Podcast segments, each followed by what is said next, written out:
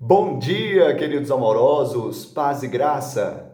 Porventura o cálice da bênção que abençoamos não é a comunhão do sangue de Cristo? Pão que partimos não é a comunhão do corpo de Cristo? 1 Coríntios capítulo 10, verso 16. Esse cálice se tornou o cálice da ceia, do tributo e da consagração das nossas vidas ao Senhor.